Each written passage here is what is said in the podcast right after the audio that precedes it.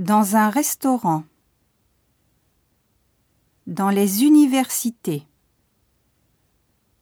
Sur un pont. Sur les images.